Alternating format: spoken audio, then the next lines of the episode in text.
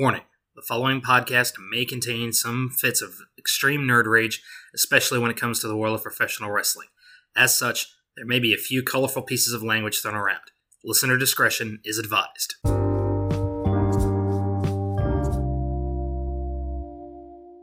Welcome back, ladies and gentlemen, once again to the Wrestling Ramblings and Rages podcast. It's been a hot minute. Did you miss us? Because we sure missed you. Anyway, I am your host, James Shima, as always, and of course, I am joined by my co-host, first and foremost, the one and only Caramel Mountain himself, Mr. Ryan Payne. Ryan, what's going on, buddy? Oh, nothing much, man. It's all I was. I know there is a lot to talk about, but I will be honest. This last week has been like a roller coaster of wrestling news. That's for sure.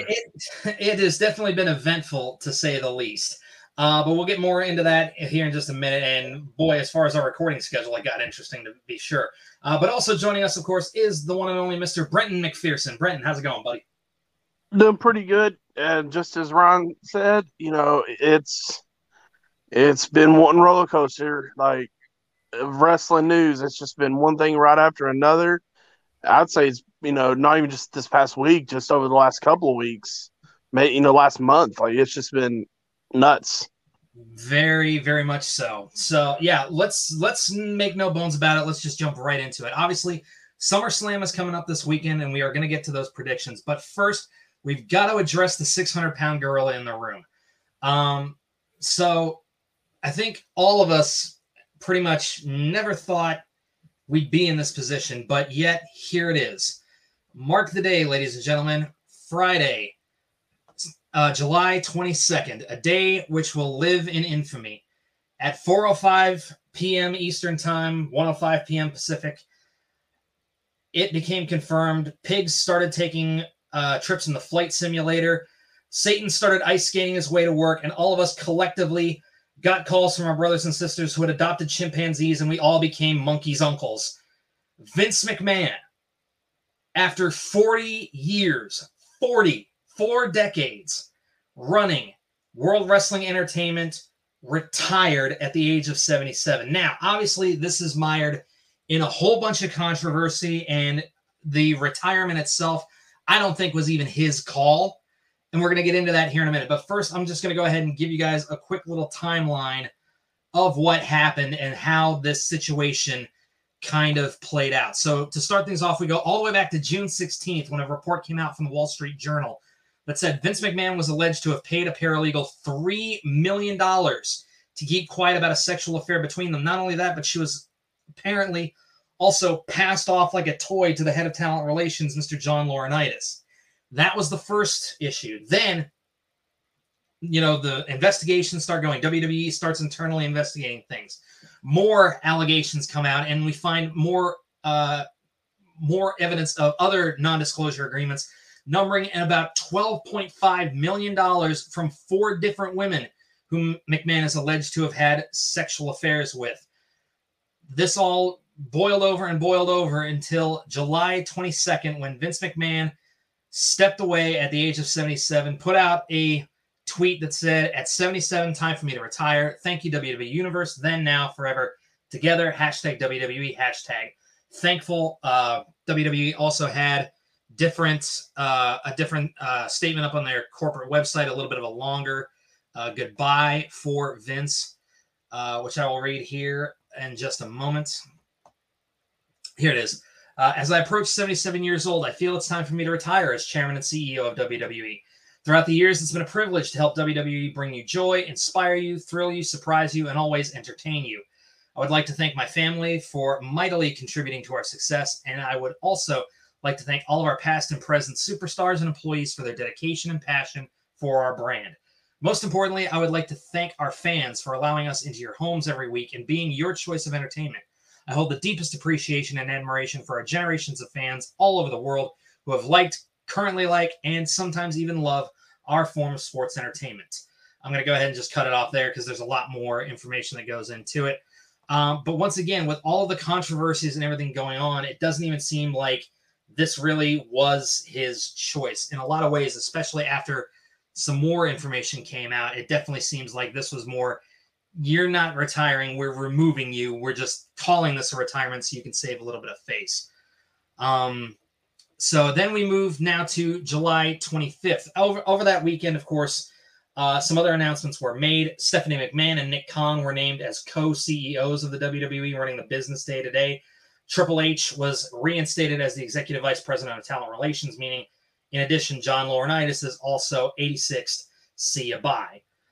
Then we moved to July 25th, where all of our, I think, collective hopes and prayers came true, when Triple H was not only named Executive Vice President of Talent Relations, but also the new head of WWE Creative.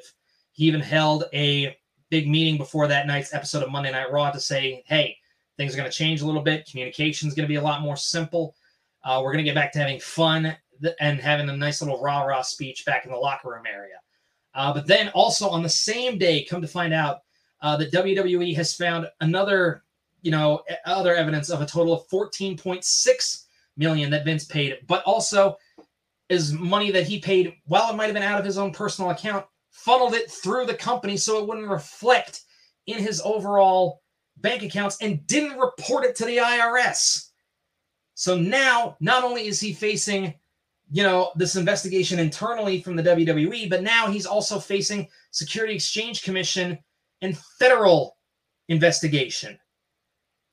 And when you think back now on all of the scandals, all of the controversies that McMahon has survived, the Benoit controversy, the Owen Hart controversy, the steroid trials, it boils down to what ultimately undoes his tenure as the head of WWE, as the figurehead, as the chief on top of the mountain, is the fact that he couldn't keep his dick in his pants. Brenton, let's go to you first here, because I'm going to get your thoughts and your opinions on all of this before we move into some of the social media reactions, some of the other kind of fallout and things like that, and then where things are going to go. You, like me, have keeping an eye on this story. What were some of your takeaways from all this, and what was your reaction on Friday when this news broke that Vince McMahon had, quote-unquote, retired from WWE? Well, one, I was in shock, and more so in shock that it actually happened. Because, like I said, like you kind of said, no one ever thought they'd see the day that would happen. You thought, if you came to me and said, do you think Vince McMahon will ever, and I'm using air quotes, will retire? I'd say no. He's going to die backstage at our show. Like, that's what's going to happen. He's going to be in a wheelchair on oxygen. And I had to take a second glance. I was like, whoa, wait a minute, what? And then, and I was like, yeah, retired my ass. I was like, no. Board of directors were like, no, you're out. You're out, but we're going to let you call it a retirement. I hate to say it like this, but the whole thing didn't surprise me. Just because I've always Vince has always come across as that kind of person that thinks like, oh, I'm this, I own this mega, power of a company. I can get away with anything. Yeah. And there's not going to be any repercussions if I get caught. Right. It's almost like the old opening line before John Cena's original theme music. So you think you're untouchable.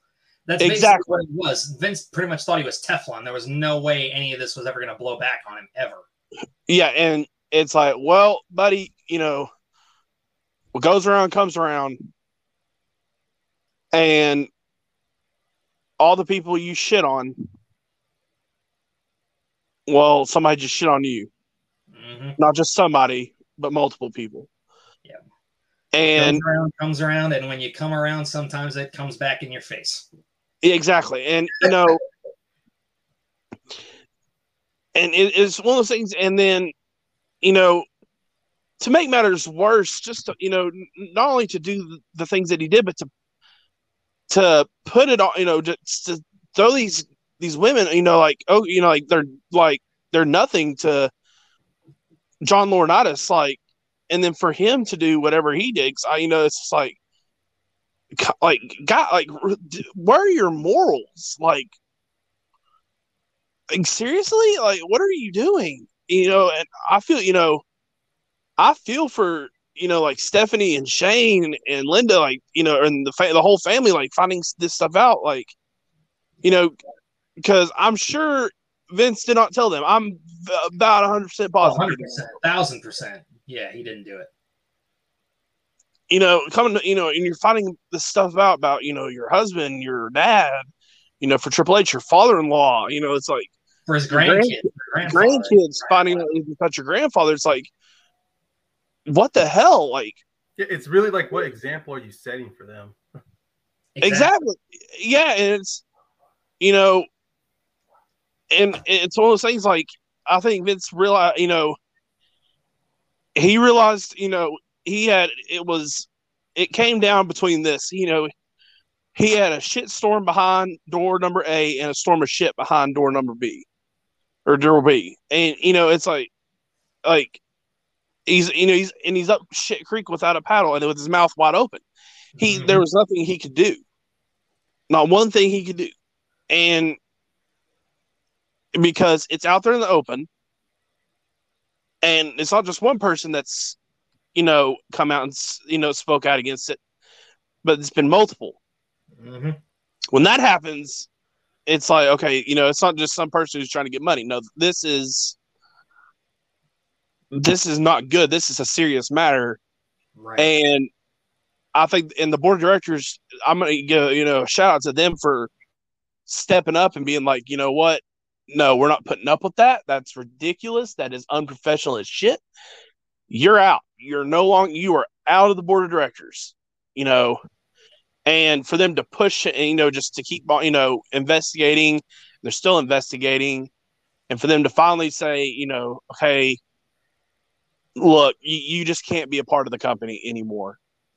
Yeah, because I'm sorry to interrupt you here, but here's the thing. Like, I know a lot of people, like, especially online and in the social media space, were like, oh, once the heat dies down, he'll be back. Once the retirement thing hit. But then the other information about him funneling the money through the company and not reporting it came up. And at that point, I'm like, no. He's Wesley Snipes levels of fucked. You dodge the IRS. Even Al Capone will tell you that don't fly. Yeah, it's like Martha Stewart, you know, she had her empire, but even she went to jail for, you know, not just tax evasion, but yeah, funneling her money. So that is, that's like one of the big red flags of businesses. Like, that says all about corporate. Right. Well, Ryan, let's go to you for a second, because again, we'll get more into like the minutia things and like, again, the reactions and the fallout and everything now here in just a minute. But when you first saw this news, when this notification first came up for you, what were your first kind of reactions to this? And what was your, you know, what was the process like for you of coming to realize, oh, this is actually fucking happening?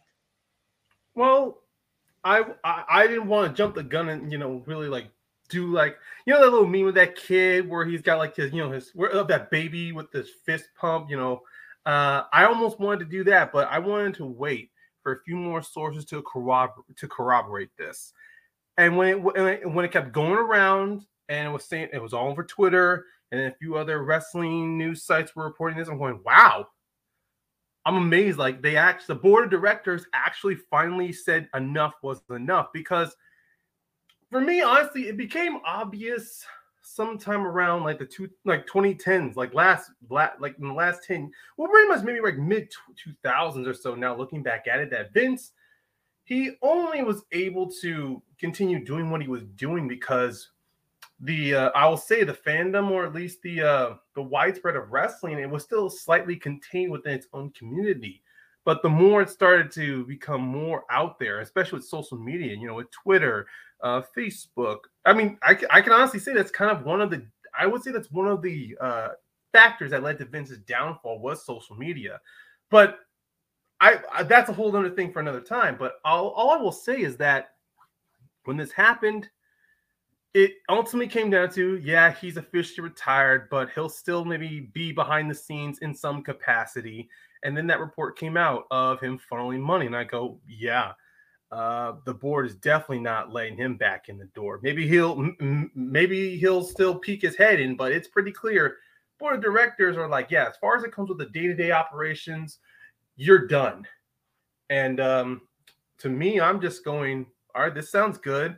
Let's see how it's going to affect, because for the longest time, hearing all these stories from so many wrestlers about Vince and creative. I mean, some wrestlers, you know, WWE, we've had obviously all three of us have unleashed our frustrations with the creative and how they've treated other wrestlers.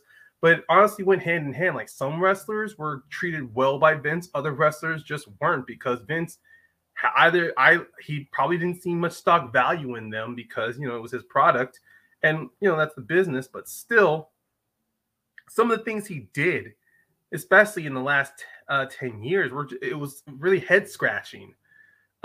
He's in charge of this company for over, like you said, 40 years, building his product the way he wanted to, and there were times where he was ahead of the curb, and then other times where it was clear he was his own worst enemy, and he would always like to, and he would always like to do a bit of revisionist history.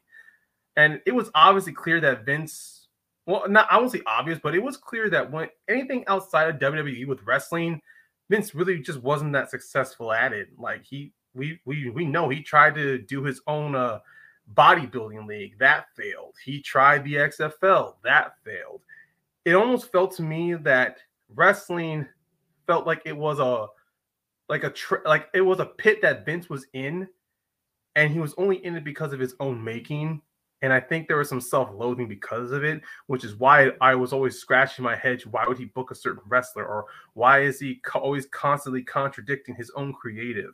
You know, it kind of felt to me that Vince was always looking for a way out. And that toxic and that self-loathing spread to everywhere within the product. And it just ultimately came down to, is this ever going to end?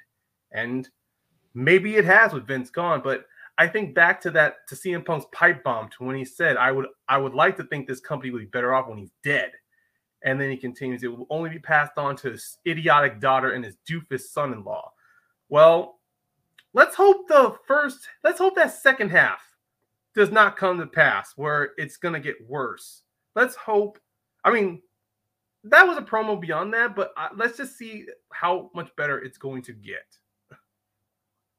Yeah, absolutely. And now I feel like before we go any further with this, I feel like a very specific elephant in the room needs to be addressed.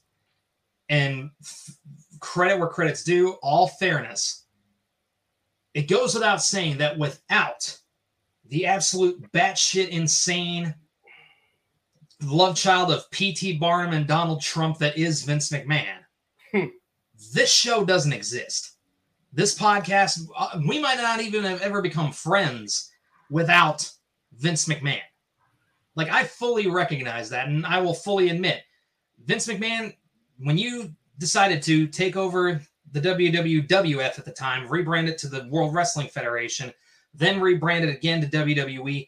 Everything that you have accomplished over the last 40 years is the entire reason that us three idiots are able to sit here and have this conversation and decry your creative decisions and all of that. So for that, for bringing this group together and for giving us this world of professional wrestling that we can enjoy, I will say thank you. And I will be fair in that regard. However, over the last number of years, you have made some pretty asinine booking decisions. And once again, because you've decided you were Teflon and you could get away with anything if you just flaunted enough money around, that's why you're in the position that you're in right now. Now, again, we'll take a look at, here in just a second, we'll take a look at some of the social media reactions. There have been a ton that have flooded in. A lot of people, both former and current employees of the company, have made their voices heard. Mandy Rose, for example, thank you, Vince, for everything. Nikki and Brie Bella said, thank you, Vince, for the opportunities, the wisdom, the support, the love, the belief in me, helping me find my fearless side, and for some of the best memories of my life. I'll always be grateful for everything you have done for me and have taught me. Love, Nikki. So that was obviously Nikki Bella there. Soraya, a.k.a. Paige, said, I want to say a big congrats to Stephanie McMahon And welcome back to Triple H. Even though it's sad to see Vince step down, I'm excited to see where you take WWE. Going to be a hell of a journey to watch. There have been other tweets from the likes of Kurt Angle, Pat McAfee, Mick Foley, Alberto El Patron of all people, William Regal, Dana Brooke, Ric Flair. There are a couple others that I really want to highlight here. First and foremost, Elijah Burke, aka the Pope D'Angelo De Niro, said, "Hell is officially frozen over. No Vince, no WWE, no Elijah Burke. Never thought that such a thing was possible. But at the end of the day, the man did is what he's always forced others to do, and that's to do what's best for business. Enjoy your retirement." Again, I think it's more he was forced to finally do what's best for business. But that's besides the point. Medusa, a.k.a. Alundra Blaze, said, "Thank you, Vince McMahon, for the opportunities with a movement that changed the trajectory for women's wrestling for years to come. Wishing you a badass retirement." The former Zack Ryder, Matt Cardona, said, "Thanks for everything, Vince. Enjoy retirement." Vicky Guerrero even chimed in with, "It is hard to believe that Vince McMahon has retired. Thank you, Vince, for loving my family. I learned so much from you, not only professionally, but in life's lessons. Enjoy your well-deserved retirement." And then, of course, one of the big ones I want to get to is, of course, one of AEW's big figureheads, which is, of course, Chris Jericho. He was asked about what he thought about the whole situation and everything like that. He said the following. "The thing is, for me, I haven't worked in the WWE since 2017, and I did work there for almost 20 years. I always loved working with Vince, learned a lot from him. And, you know, he had a great run, and then stepping back is, you know, probably for the best for him, even from a physical standpoint, because he runs himself so ragged from the workload that he has." I think so he went on to, you know, be asked about a couple of things and if this was going to change anything for AEW's programming now with the change in the guard over at the WWE. And he said, "I think one of the best things that we've done as a company with AEW is obviously we know WWE exists, and obviously we know that they're out there and they see us as 1,000% competition. But we don't really worry about what's going on in their world. We're much more concerned with our own shows, sharing the best shows we can and improving everything we can, telling the best stories we can. So to me, they're kind of a ship on their own, and we are much more diligent about AEW generally. I mean, like I said, I care, but not really worry. So is it going to affect us anyway? We'll see. I don't know if there will ever be, you know, a WWE versus AEW crossover pay-per-view, but stranger things have happened. So we'll see." So again, a lot of people obviously doing like what I just did a second ago, paying tribute to Vince McMahon, recognizing that without him, this crazy sandbox that we get to enjoy every once in a while, and some are even fortunate enough to play in, doesn't really exist. And again, it does bear repeating that WWE or even professional wrestling or quote-unquote sports entertainment would never have made it into the mainstream zeitgeist of, you know, the world itself at large, I think, without the efforts of Vince McMahon. So I will say, like I said before, we at the show appreciate Vince for what he has contributed to our lives and to our, you know, just to the world as a whole. But it doesn't change the fact that you've done some shady shit in your life, homeboy. And again, now your chickens are coming home to roost. Brenton, anything you want to add on that front? I mean, you know, just aside from the shitty things that, you know, that he's done, and the shady shit that he's done, the stupid bookings, the stupid decisions, you know, aside from all that, you know, I do want to say thank you, Vince, for, you know, giving us giving us the opportunity to watch this product that, you know, all three of us and millions of others love, you know. And he made some stupid ass decisions and he's done some stupid stuff, you know, but, you know, in the end, if it wasn't for Vince, like you said, we wouldn't have this. We wouldn't be having this conversation. You know, we just wouldn't have it. And so for that, Vince, I say thank you. I don't know what else to say. Ryan, anything you want to add on that front? Well, I do agree. that, yes, Vince, during the time when he took the company over from his dad. He did make some questionable business decisions, but it did lead to something that which was inevitably going to happen for wrestling, being put on public, national television, because we all know back then there was the territories, and sometimes some wrestling companies would have some TV deals, just being shown on cable. But Vince was someone who thought wrestling should be brought to national television, and he took the gumption, he took his balls and pretty much, he put it out there, and we saw what happened. He made a product that represented the time that it was a part of. It gravitated to a lot of people, and I will say that, if it wasn't for what Vince did, we could not have met. Now, to say that wrestling would not be as popular as it was, I will say that I still think wrestling would have been around, but it would not have. It would not be one of the more recognized sports in the country. I will say that it would have been kind of way like how wrestling is in Japan or in the UK. It's well known, like locally and within its community, but it would not have had that widespread appeal like it is here. So I do give him the thanks for that. And you guys have already touched on the stupid booking decisions, the business decisions he's made, and especially now within the past decades, how everything that he has done has come to roost. To be honest, if WWE was not a publicly traded company, a part of me thinks he'd still be CEO right now. He'd still be, because when it's a public, when it comes with a company that's publicly traded, you do got those board of directors. You have people to report to. It doesn't matter if you're the owner. It does not matter if you have the majority of shares. Sooner or later, you will be edged out. And it's clear here, Vince, he was edged out here. Now, thank you for bringing wrestling to widespread. Thank you for giving us the entertainment that we didn't think we wanted or needed. And also, I do want to say thank you that it led me down the road to where I would not have met James or Brenton, would not have had something as great as the Jericho Cruise, would not have had any of the moments that we have gotten from the WWE or WWF at the time. Like, there are so many careers that would not have been as popular, or wrestling would not have felt as passionate, or almost like it was in our veins like it is. But it will not, and I mean not, excuse his actions. It will not excuse what he's done. Thank you, but it's more of those situations to where you have an asterisk above your name.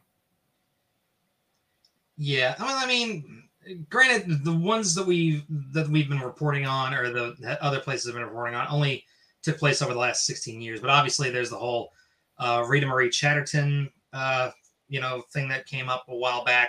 She was a female referee back during like the late 80s, early 90s, and apparently she accused Vince of some impropriety. Stable also brought up charges against Vince as well. Yep, and then there was another young lady who worked at a tanning salon that Vince frequented, apparently, who accused him of trying to force himself on her and this, that, and the other. So. But yeah, I wouldn't say that it all comes with an asterisk, but yeah, there definitely is now a black cloud that hangs over his legacy, unfortunately. But I mean, considering everything that's been covered on Dark Side of the Ring, he fits right in. So, so now we shift our focus now from the past and what has happened to the future. Because as I've said, there's a new sheriff in town. There's a new regime, as it were, overseeing WWE creative, and one Triple H, the man who ushered in the, I'll just go ahead and say it, the best pro wrestling program for a number of years, and that's including both Raw, SmackDown, Impact, New Japan, even portions of Ring of Honor, and that's NXT. And now he is not just in charge of NXT, but he is in charge of the whole kit and caboodle. Now, obviously, there are some other kind of things to factor in here, like how much say does Bruce Pritchard still have? Because, again, he was one of Vince's close confidants. I don't know how long he'll stick around. Does that walking eyesore Kevin Dunn get to stick around? Because I've heard reports that he's fixing to exit, too, because he was a big Vince supporter. the bottom line now is that we have someone new in charge, and there is opportunity now for a drastic improvement. Do I think we're going to see a very drastic shift or a drastic improvement overnight? No, I don't. I think everything that Vince already had in place up until SummerSlam, a.k.a. this Saturday, I think all of that is set in stone, and that's going to stick. Once that's done, however, I think gradually, not immediately, but gradually we will start to see a change for the better. And I won't go into too much detail just yet because I've got a couple of ideas of how we could see a shift after SummerSlam, but I want to talk from my co-host or with my co-host here for a minute. Ryan, does Triple H being named the head of creative, overseeing all of the WWE product now, what does that do now for your excitement level or your anticipation level for upcoming WWE shows moving forward? Because we've talked at length that we all collectively just don't have any interest in the WWE product the way that it's been. But now with Triple H set to take over and knowing his track record with NXT and what he has done in terms of a lot of the issues that we would have had with the main roster not being issues in NXT, does this at least intrigue you to say, okay, maybe I'll take a look at Raw and SmackDown coming up and see what changes they make and how it progresses? It has brought my interest back. I mean, of course, me and you have we have rambled and ranted on this. One of our biggest issues during the time was the huge disconnect that was from the main shows of Raw and SmackDown to what Triple H was doing in NXT, and even with NXT UK. I mean, it's no secret that when a wrestler from either NXT shows were brought to the main roster, not much attention was brought to them. I mean, the audience may have known who they were, maybe they didn't know, but it always fell down to a lack of recognizing this wrestler, and it always brought up the question of what was the point of creating these separate brands of NXT if you were not going to reference, because it's all under the same roof. Why would you not reference it? It wasn't like with OVW or FCW to where it was a training ground. Vince gave money. He put money down to have these on the network, to populate the network of the list of shows. And it was one of the more popular shows on the network. So seeing how there was just no lack of interest in taking this investment and then paying it forward, because one thing that was good during that time was earlier on when NXT was starting, at least on the main shows of Raw or SmackDown, they would bring in an NXT wrestler and they would have them wrestle on a show. You know, they used the NXT colors to give everyone introduction to the brand. I don't know, either Vince just saw that it wasn't something that was worth paying for in the long run, but it was clear anytime a WWE moment happened from an NXT call-up, people recognized it. Even if they weren't the more famous NXT call-ups like Shinsuke, like Finn Balor or Kevin Owens, even if you had one wrestler pop up from NXT either as a goon or as a surprise opponent, it got the crowd's attention. And the lack of wanting to at least strap a rocket to their back or at least, you know, guide them through their transition to the main roster was always something that was frustrating. With Triple H in charge, a part of me believes we are going to see less of that. Now, I don't know how he's going to handle NXT 2.0, but I at least know with NXT UK, it still has a bit of that same flavor of the old NXT to where he won't have an issue if he wants to, like if any of the wrestlers from the UK want to permanently be part of the US, yeah, Triple H will treat them with as much respect and with as much respect and time trying to get them acclimated to the roster than it would if it was under Vince and all his assortment of yes men like Laurinaitis, like Michael Hayes, you know, because that was one of the main issues was just lack of communications, either when they did their WWE 24s or if it was just a wrestler talking during the table for three. which that's another red flag too. If you have these shows on the network, that's pretty much saying that, oh, I'd be setting up my storyline, and or at least planning my match and my feud, and then learning the day of Raw or SmackDown that it's all changed. It literally is WWE. It's WWE creative and Vince just taking a big ass club or gun and shooting them in the foot and admitting it on their programming, and you're still expecting us to keep watching. I'm not going to keep watching you cripple your talent and cripple your product just because it's not going away. It's not going away. You didn't think it was. Even when I'm listening to old podcasts like a Freddie Prinze Jr. when he talks about his time as a writer for WWE, it's almost the same thing. I'm hoping with Triple H involved, there will be less frustration with creative, at least for the wrestlers. If something's not working out, then they can work on a way to change it. But I hope with Triple H, moving forward, he at least gets himself a good team of writers or at least a good inner circle of men who are not just familiar with the business, but understand what it would be like to try to pitch a storyline or pitch a character to a wrestler and try to work with them. Now, Triple H has hit and misses on NXT. It's not a complete success, but at least in the majority sense, he has a success of wrestlers behind his back to prove that he knows what he's doing. Agreed. Triple H definitely has had more success over the last number of years in booking and getting acts over than Vince McMahon has. Because let's think about it. Granted, I know how good he is now, but think back to when in NXT you had Buddy Murphy and Wesley Blake teaming up for the first time. Yeah, I saw them as just jobbers. I didn't even think they even looked like superstars. But look at what they did as a tag team down in NXT. Look at what you did with the Ascension, the Vaudevillains. You know, all the gimmicks that shouldn't have gotten over, all of the talent that probably wouldn't have gotten over under Vince McMahon, and let's be fair, didn't get over when they got called up under Vince McMahon. And what Triple H was able to do with them and how they were received when they were booked properly. But we'll get more into that here momentarily. Brenton, go ahead really quickly and your overall thoughts on Triple H taking over, and is your interest or morbid curiosity in WWE's product increased at all with this announcement? I'm just going to be very quick on this.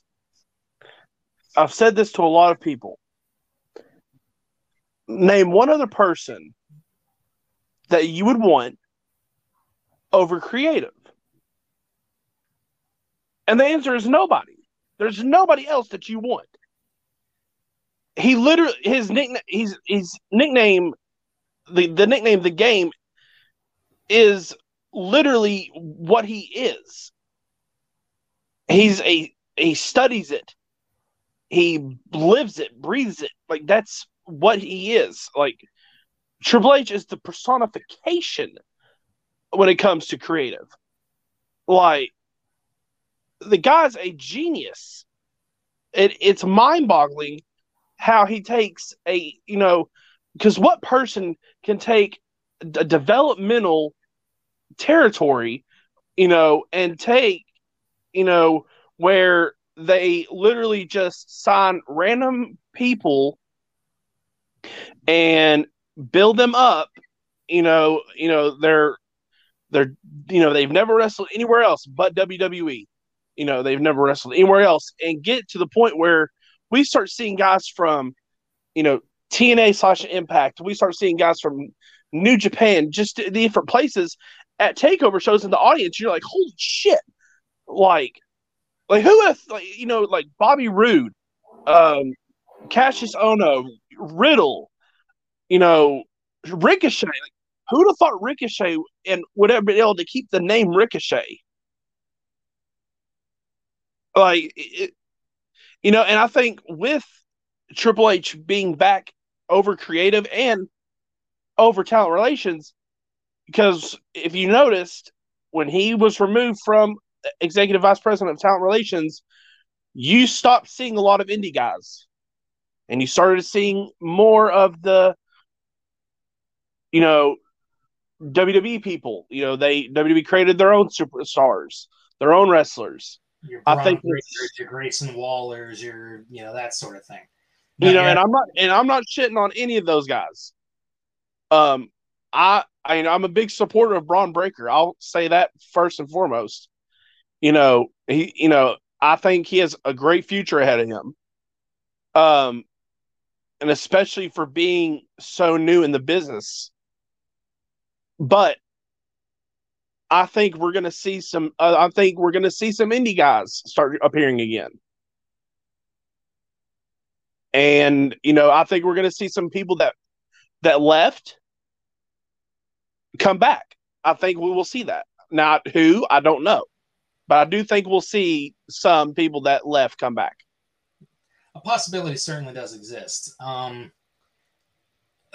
go ahead and say for my money, I won't say these are things that I'd like to see, because I think that's obvious. Here are some things that I hope that we see with, you know, Triple H coming back into power here and Vince McMahon no longer being the all-seeing puppet master, you know.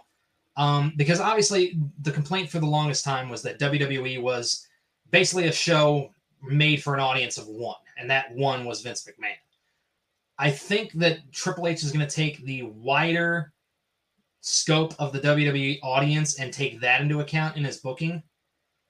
I hope we see an actual refocus and an actual dedication to real tag team wrestling again.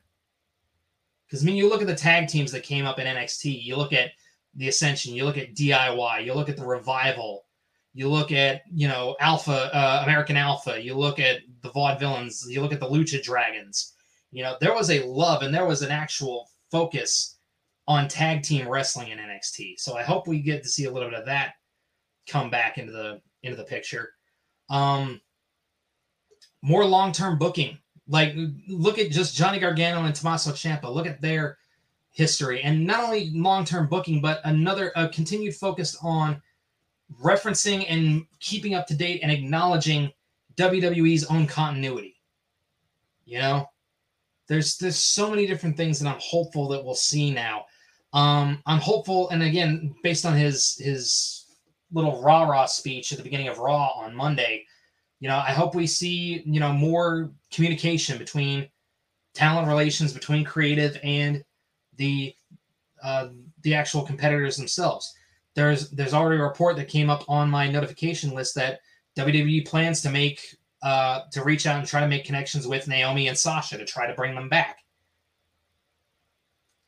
I hope, more than anything, though, I hope that the WWE main roster starts to just feel more cohesive, make more sense, and to just feel more fun again. You know? That's the one thing about, you know, AEW. They'll say, the booking doesn't make sense. They don't follow the rules. They don't do this. They don't do that. Yeah, but it's fun. It gets your heart pumping. They do long-term storytelling. I mean, you look at Hangman's journey from the beginning of the company to being a world champion. They have a focus on great characters. I mean, you look at, you know, granted, you don't necessarily have to talk about, like, the Young Bucks or anything. Those guys were kind of already pre-made. But you look at the other stars that they've created. Jungle Boy, Darby Allin, Britt Baker. Granted, he's persona non grata at the moment, but MJF. They've built so much. And that's the one last big thing that I think we will see now that Triple H is in control.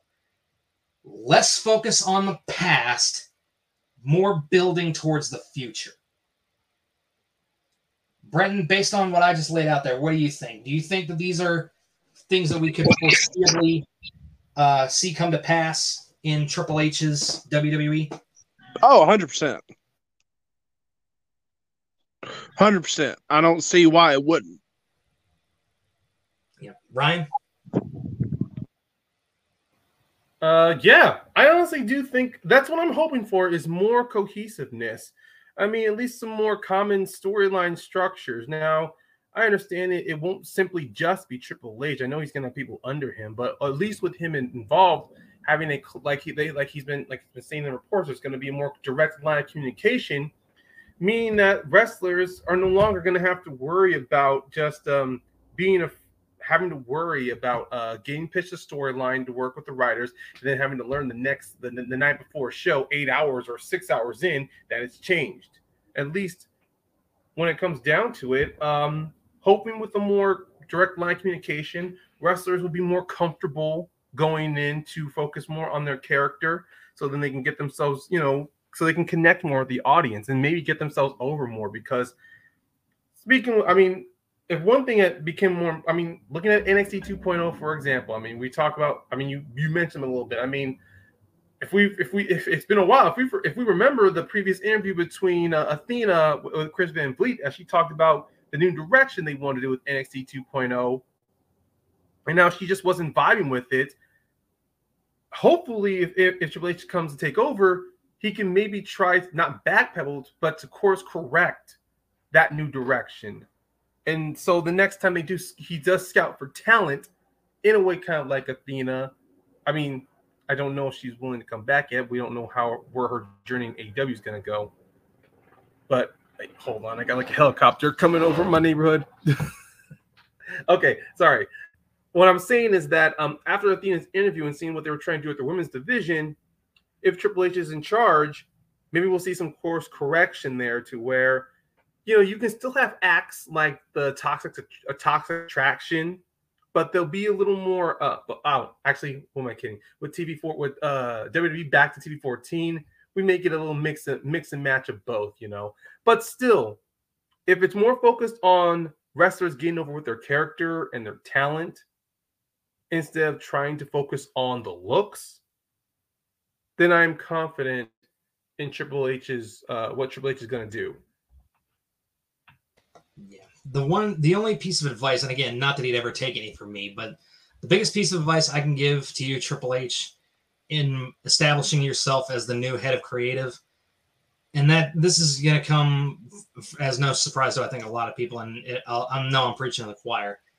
Take that walking pustule, that absolutely fetid, disgusting, nasty, anthropomorphic testicle known as Kevin Dunn, and get him out of there. Anyway. Actually, there was also one more thing I wanted to add. Not with Vince gone, because one thing that's been kind of curious is what about the corporate culture within WWE, because that's also been another issue. Because we've heard lots of backstage like reports and stories from producers or even wrestlers who's clashed with certain like people in the corporate side who came off, you know, because we always keep hearing about how backstage in the locker room, or at least in corporate, it had this like high school mentality to where there were bullies, or it was like a clique mentality back there. Maybe it'll be a little different with Triple H involved. Maybe it will, you know, try to cut that attitude out to where it can be more of a professional work environment. Because the last thing I want to see is, even though, bring up the example of Alberto El Patron, the one thing that led to his firing in the past was him smacking up a producer who said a racist comment towards him, and his punishment was he gets fired while the producer just gets like a fine against him, but he still keeps to keep his job. Even though Patron, he's not the best example of a person, but I will just say instances like that. If we're gonna see less instances like that in WWE, to where we're gonna see professionals in the back be more reprimanded for their attitudes, or at least their, because if I recall during the pandemic, I forgot the name of that NXT ref, but that one NXT ref who was against like Triple H trying to enforce backstage to follow the COVID protocol. Yes. If there's more instances where Triple H is going to come down hard on guys like that who are trying to put their personal issues or their personal beliefs and trying to make it clash in a professional working environment, let's hope we see guys like that removed, or, and like I said, removed and reprimanded, because the last thing we need is for WWE to go back to that time to where we're hearing about wrestlers' courts, to where wrestlers would induct their own type of punishment and ribbing on other wrestlers affecting their mental health. Yeah, I think we're definitely going to see a lot of a very big change in the backstage culture, I think, moving forward. And that's at least one of my big hopes at any rate. All right. But like I said before, there is one last hurdle to get over before we can truly embrace the Triple H era. And that, of course, is this weekend's upcoming SummerSlam Premium Live event. We've got, oddly enough, only 8 matches scheduled for this event. And if they keep these to, let's say, 20 minutes each, we're looking at a less than 3-hour show, y'all. Now, granted, do I think they might run them, a couple of them a little long? Possibly. Like, I think we can all agree some of the longer ones in here are going to be like the Mysterios versus Judgment Day. I think will go pretty good. The Usos versus the Street Profits will probably go for a bit. And then obviously Roman versus Brock is probably going to be the longest out of all of them. But the bottom line is we've got 8 matches here that we've got to predict. We've also got a couple of other short little predictions as well, but let's get right into it. First up on this, I think, is pretty much everybody's least favorite match and the one that they're least looking forward to on this entire card. The Miz taking on Logan Paul. Yeah, I'm just going to get this one out of the way. I'm not going to do too much preamble. The guy just signed a contract with WWE. I don't know how long it goes for, but there's no way they're going to job him out to The Miz in his very first match. Logan Paul's going to take this one. Ryan? I don't know. I mean, after watching this past Raw and seeing that they have Ciampa as a backup to The Miz, I would not be surprised if they have The Miz win this by cheating, just so they can have Logan Paul save face, and so then he can go on this face tirade about he wants Miz, one-on-one, try to build a program with him. So I'm going with The Miz on this one. All right, Brenton. I'm going to agree with you, James. I don't see them letting Logan Paul lose in his first singles match. But from what I've read, he's signed a multi-year deal with WWE. Yeah. So this is going to go for a while. I don't see them again. When you get a big signing like this and a big social media thing, now that's not to say like after the match they couldn't have Ciampa beat Logan Paul down and put him on the shelf for a while until they find something else to do with him. Dollars to donuts. He makes an appearance in the Royal Rumble this year, but yeah, I think Logan's going to take it anyway. Let's go ahead and move on here. Next up, we've got the Raw Women's Championship on the line as Bianca Belair defends against Becky Lynch. Brenton, I'm going to let you go ahead first on this one. Who do you think's going over and why? I think they give it to Becky. And the only reason I say that is I feel like, Bianca's held it since Mania. I just, for some reason, I don't know, just something is telling me they're going to give it to Becky. I don't know why. I really don't. It's just something in my gut tells me they're giving it to Becky. All right, fair enough. Ryan? I'm kind of conflicted on this one because for the longest time with Vince's stupid booking decision, he's kind of Becky and Bianca have been able to bounce back from the bad decisions that Vince made, but I don't know. Part of me thinks it's going to be Bianca because they have to do the redemption for her, what happened at SummerSlam, although they kind of did that with WrestleMania. And then it looks like this is going to be another opportunity where Becky's going to walk in SummerSlam and either – God, so much of this bad booking history with Vince is all clouding in my mind. I can't make a thorough decision because I've been unhappy. His booking decision, what he's done with Becky, is one of the reasons why I just had to wash my hands. Now, I've seen what Becky's doing with her big time Bex character. It works. I just couldn't get behind it. I guess if we need, if Bianca, damn, I don't know. She's already won both titles. Oh, damn. This is a hard one. I'm going to be honest. Out of all the other matches here on the SummerSlam card, this is the one I'm having the toughest one with. Ugh. You know what? I love Becky. I think she'll be fine. I'm going to go with Bianca. All right. I'm also going to go for Bianca Belair. I think, especially with the direction that Triple H is going to go with this after SummerSlam, I know for a fact he loves Bianca to death. And I think he's really going to want to push her as this champion. Eventually, I do think we will see Becky, big time Bex, maybe turn face, because people were cheering her like crazy on Monday. But oh no, that's the thing. That's the one issue I've had with this thing. With like, she's doing a great job being heel, big time Bex. Problem is that the crowd loves her, and this is just one of those instances. And it was one of those instances where Vince was like, "I'm just gonna ignore the crowd. I'm gonna keep pushing her. I'm gonna push her the way I want to push her." Yeah, but I mean, the bottom line is, when it comes down to it, I think here's the thing. Do we really want Becky to take the championship and just run another rematch with Bianca and just drive this into the ground any further than it's already been? My money's on no. So I'm going to say Bianca, and then eventually they keep building her up until someone new comes in to take that title. I think I could definitely see them using Bianca as a way to not only build her as a very credible champion, but then to also elevate whoever they decide to anoint to take the title off of her.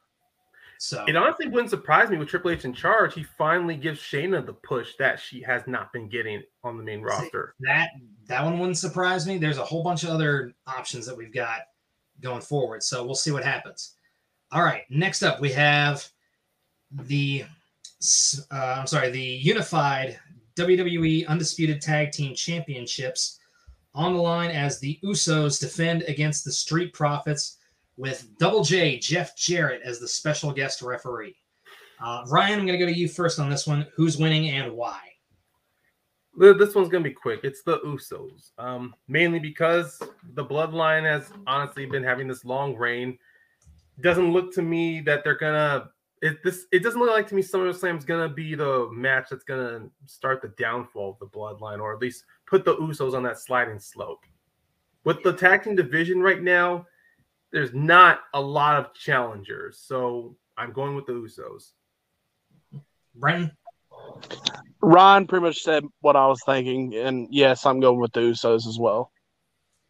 All right. Well, we've got a unanimous decision here. The Usos are taking it. Now, the one thing that I will say is a saving grace is, again, with Triple H taking over and with as much as he's done with tag teams in the past in NXT, I thoroughly think we're going to get like a lot more, I won't say thrown together tag teams. We're not going to get much more of those, but we are going to get like organically brought together tag teams that actually start to work and that actually stay the long term together to build this division to where when the time finally comes to take the titles off of the Usos, we've got a lot more potential contenders in terms of tag teams other than just the Street Profits or the Mysterios or whoever else happens to be hanging around. Oh, yeah. Agreed. 100%. I mean, actually, one thing I'm excited for, I mean, I know from recapping a couple of the shows, the Viking Raiders have been getting this different new like attitude, maybe with Triple H in charge, and now with them at a TV-14 rating, they'll turn them back into War Raiders or maybe call them War Machine, you know. Yeah, we can definitely see. I mean, I don't know that necessarily that has anything to do with a TV-14 kind of thing. I think that more has something to do with it. It was one of the reasons why, I mean, sponsorship and rating, sponsorship was one of the reasons why War Machine had to go to be called War Raiders, you know. Yeah. All right. Next up is we've got Ronda Rousey trying to reclaim the SmackDown Women's Championship from the brand new champion, Liv Morgan. Here's the thing. Do I think that Liv is going to pin or make Ronda Rousey tap out? Not necessarily, but I do think she's walking away with this title. She's more than earned it. I feel like Triple H is probably high on her, really wants to see her get pushed. And I think Ronda, she, from what I understand, is the one who wanted Liv to kind of take it from her, and she wanted to pass it on to someone who was deserving of it because she just didn't see the need for it anymore. So I'm going to go with Liv on this one. Brenton, what about you? Yeah, I'm going with Liv. I just don't see them taking it off of her this quickly. Because from what I've heard, they're really, Triple H is very big on her. The audience is clearly behind her. So I don't know how she'll win. I agree with you. I don't see her pinning or submitting Ronda, but I do see her walking out as champion. Yeah. Ryan? This is a sweep once again. Yeah, Liv as well. How she's going to retain that championship is going to be left up because it is two faces going one-on-one with each other. It may lead to a moment to where the ref isn't looking, and then maybe like Natalya, who Ronda's been in a feud with, just hits her from behind or does something, or I don't know, maybe on the SmackDown before SummerSlam, Ronda gets attacked very badly, and she's going to be at half, at not 100% going into the match.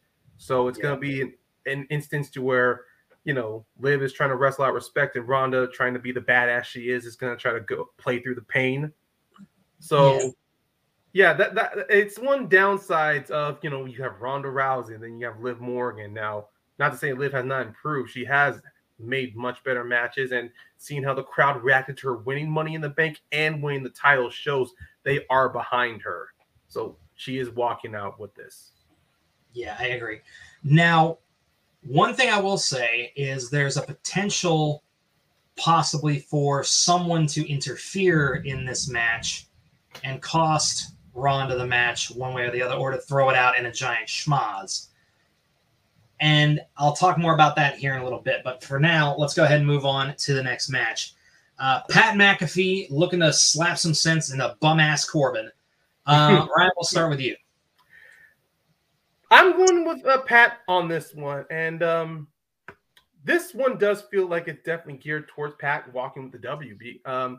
One thing I have been impressed with is Pat McAfee's direction as a commentator and him getting involved in certain matches, because his match against Austin Theory at WrestleMania was a great one, and it kind of reflected earlier back on, James, in our podcast when we talked about NXT back in the days when Pat was feuding with Cole, was that the dynamics between the two of them was on the wrong side, as I said. I said Pat would have been booked much better if he was a face in NXT and Cole was still a heel. That way his first match against him would have been completely different energy. But, that's hearsay, old episodes. If y'all want to find out, just, comb through our episodes. And we did talk you know what? If this was on a YouTube video, if this was going to be on your YouTube page, I'd probably mark in the timestamps where to find that episode. But even then, Pat McAfee's walking out with this, because Corbin at this point, he can get beaten by almost anybody and it's not going to affect him. Agreed. Brenton?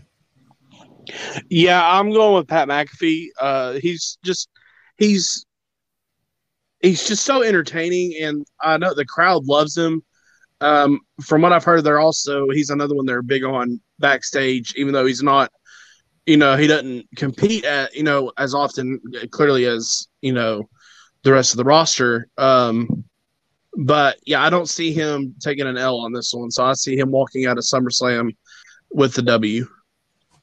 Right on. Let's move in then to the next match. The U.S. title on the line as Lashley defends against Mr. Money in the Bank Theory. Brenton, we'll start with you on this one. The Almighty walks out. Yep. Short, sweet, and to the point. Almighty walks out. Ryan?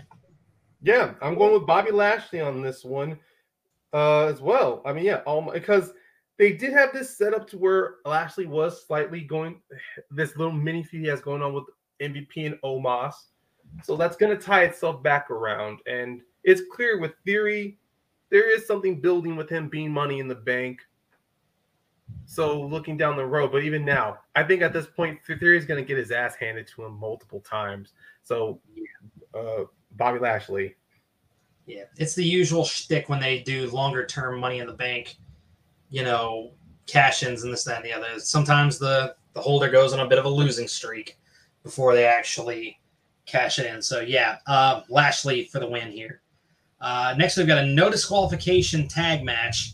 The Mysterios taking on Finn Balor and Damian Priest of the Judgment Day. Ryan, we'll start with you on this one. This one I'm kind of hesitant on. Judgment Day really hasn't been going off the way it is. But for the longest time, they have been doing this little thing between Rey and Dominic to where there's been dissension between the two of them. Although after this past episode of Raw, there was none of that there. And they have been trying to do where they're teasing Dominic. He may join Judgment Day. Maybe it might happen at SummerSlam, or it's going to happen on the Raw afterward. But I'm going to give this to the Mysterios. Okay. Brandon? I'm going the other way. I think Judgment Day takes it. I just see that. I don't see it making, just with them teasing, like Ryan said, Dominic, you know, teasing the tension between Dominic and Rey, and, you know, with, you know, the possibility there of Dominic joining. I don't see them having the Mysterios win and then Dominic, you know, or if, like, and then have like something happen where he joins. Plus with the whole these cryptic messages that we've been, that, you know, have been, you know, these vignettes and everything that have been happening. I'm fairly certain I know who it is. I'm not going to give any spoilers away. But I think Judgment Day wins, but I think a certain somebody does something after the match. Yeah, I'll agree with that as well. Judgment Day, hands down. They need a win. They need something to make them look dominant, intimidating. And, yeah, like you said, I think someone else pops in after this match to set up a little something else down the road. Okay. Last man standing match for the Undisputed Universal Championship. Roman Reigns versus Brock Lesnar for the last time. Let's hope to fucking God. I'm sorry. I'm sick of this rivalry. I was sick of it after WrestleMania, what was it, 33, where Brock busted him open, or was that 34? I was 34. 33 was Brock and Goldberg and Roman winning against the Undertaker. But no, that's yeah. Right. Yeah. So I've been over it since 34. Like I said, I think the Triple H regime is going to focus less on guys like Brock, less on guys like Goldberg, and started building the future of this business the way it should have been being built the last 10 years. So Roman Reigns, the tribal chief, all hail, acknowledge him, hands down. Ryan? Well, if that tweet from Brock says anything, then yeah, this is Roman Reigns that's walking out with this championship. I was done with Roman and Brock after WrestleMania 31 when Brock was, and even then when Brock came back, won the Universal Championship off of Goldberg, I was done with Brock. So I'm hoping if Brock is, so if that tweet, and from anyone who's not listening, not understanding what I mean, when Vince announced he retired, Brock, I think a day later, did this tweet to where if he's gone, I'm out. And if Brock really wants to lay on that hill to where he's going to walk out because Vince, air quote, retired over sexual assault or sexual scandals, then you know what, Brock? Bye. Don't let the door hit you where the good Lord spits you, if that's your stance. Okay? But even then, not going to take away from Brock. He's a great competitor. I actually did like this whole thing where he's going on being this little cowboyish kind of guy. But that's your stance. If that's how you want to leave it, fine. Just don't be like Austin Aries, and once your ass is beaten, you'll walk out of there, no selling the victory. Yeah. I mean, let's face it. I mean, Brock obviously felt like, I'm speculating here. Don't quote me on this, but he probably thought that Vince would have always gotten away with it the same way he got away with Flash and Terry at the freaking Insurrection pay-per-view in the UK before the play ran from hell. Yeah. So, in any case, all right, we got a couple other small little quick prop bets, I guess you could call them. First of all, does Theory cash in? Yes or no? Brenton, go to you first. No, I don't think he does. I honestly don't think he does. All right, Ryan? It's a hell no. I mean, Theory's young, and I think he's going to be holding that title. He's going to hold on to that briefcase maybe until 2023. All right. Next up, after either of the women's title matches, does Bayley make a return to make her statement for wanting to pick up one of the two top belts? Yes, I do. Brenton thinks they will, or that she will. Ryan? I think she will return, maybe not at SummerSlam, but she's been the longest reigning SmackDown champion. Now let's see her go for the Raw belt. So, yes. So you're going to say she returns at SummerSlam to attack potentially Bianca or like... Oh, no. I don't mean at SummerSlam. I think she's going to show up after SummerSlam. Okay, so that's a no on the night. Okay. Does Edge return to confront Judgment Day? I'm going to say yes. Absolutely. Brent, absolutely. Yes. And Ryan, your thoughts on that one? This is a clean sweep. I also think it's a yes. Okay, there you have it, folks. All right. Well, those are our predictions for this Saturday's SummerSlam Premium Live event live from Nashville, Tennessee. Lord knows I wish I could be in the audience, but unfortunately, money's a little tight right now. But it is what it is. But thankfully, I will be able to watch it live on Peacock along with the rest of you guys. Hope to see you guys there. We may do an abbreviated review during one of our next episodes of what we thought and this, that, and the other. And I mean, super, super abbreviated. Because let's face it, we have a tendency to go long-winded sometimes, but that's the reason why you guys listen to us, because that's half the fun. Well, thank you guys so much for joining us. If you enjoy the show, don't forget to go ahead and subscribe to our podcast on whatever your podcatcher app is, Apple Podcasts, Google Podcasts, Spotify, Anchor. I think we're on there's a bunch of other ones that are out there. I'll put the link in the Podbean. I don't know if we're still a part of that. I don't think we're still on Podbean, but I know we're on a bunch of other ones. But yeah, in any case, find us there. Go ahead and leave us a little review. Let us know that you like the show. 5 stars is appreciated, but of course, review with your heart, not because we tell you to, but we always appreciate a little bit of ego stroke, and it's not a big deal. I mean, it's the world of professional wrestling. Who doesn't? But that is going to wrap it up for us here tonight, folks. What did you think of all of this? What are your reactions to Vince McMahon's quote-unquote retirement? What are your predictions for SummerSlam? Let us know in the comments, in your reviews, anything else like that. And we will see you guys in the next episode. It's been a lot of fun. We have rambled. We have raged. But as always, it has been for the love of professional wrestling. I'd like to thank my two co-hosts, Brenton and Ryan, for joining me tonight. We will see you guys next time. And until that time, hey, ref, ring the bell already. See you next time.